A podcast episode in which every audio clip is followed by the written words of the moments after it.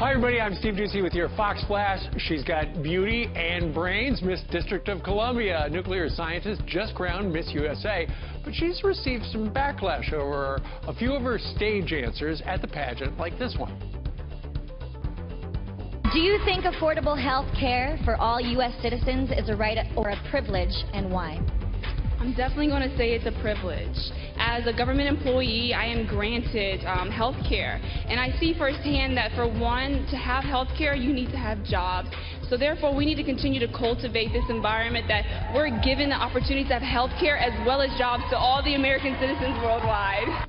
Well, after that comment at the pageant, uh, Miss USA, the brand new one, Kara, rather Kyra McCullough, joined Ainsley earlier to respond to some of her critics.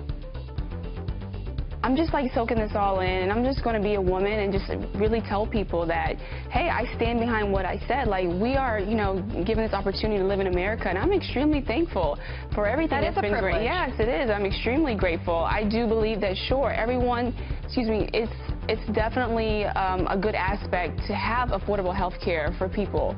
And um, but I definitely am not taking my health care for granted and that's why I said it's a privilege. All right, let's play another clip when they asked you if you consider yourself a feminist. Listen to this, her response.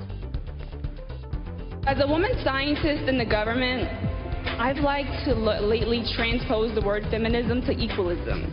I don't really want to consider myself try not to consider myself like this, like die hard, you know, like, oh, I don't really care about men. But one thing I'm going to say is, though, women, we are just as equal as men when it comes to opportunity in the workplace.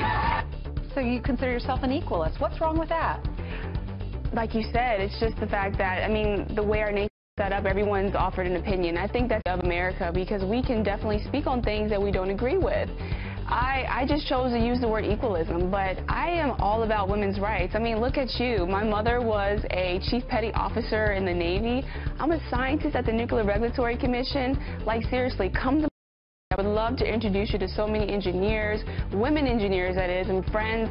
And like I said, I just chose to word, use the word equalism because I understand that women have so much opportunity to be given to them in the, in the workplace. So there you've got her, Miss USA. Meanwhile, forget check bag fees. One airline is charging parents to bring their baby on board. Jetstar, which is an Australian budget airline, launching a $30 fee for adults to carry their kids on their laps.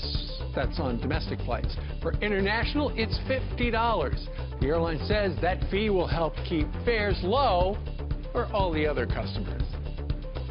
That's it. See you tomorrow.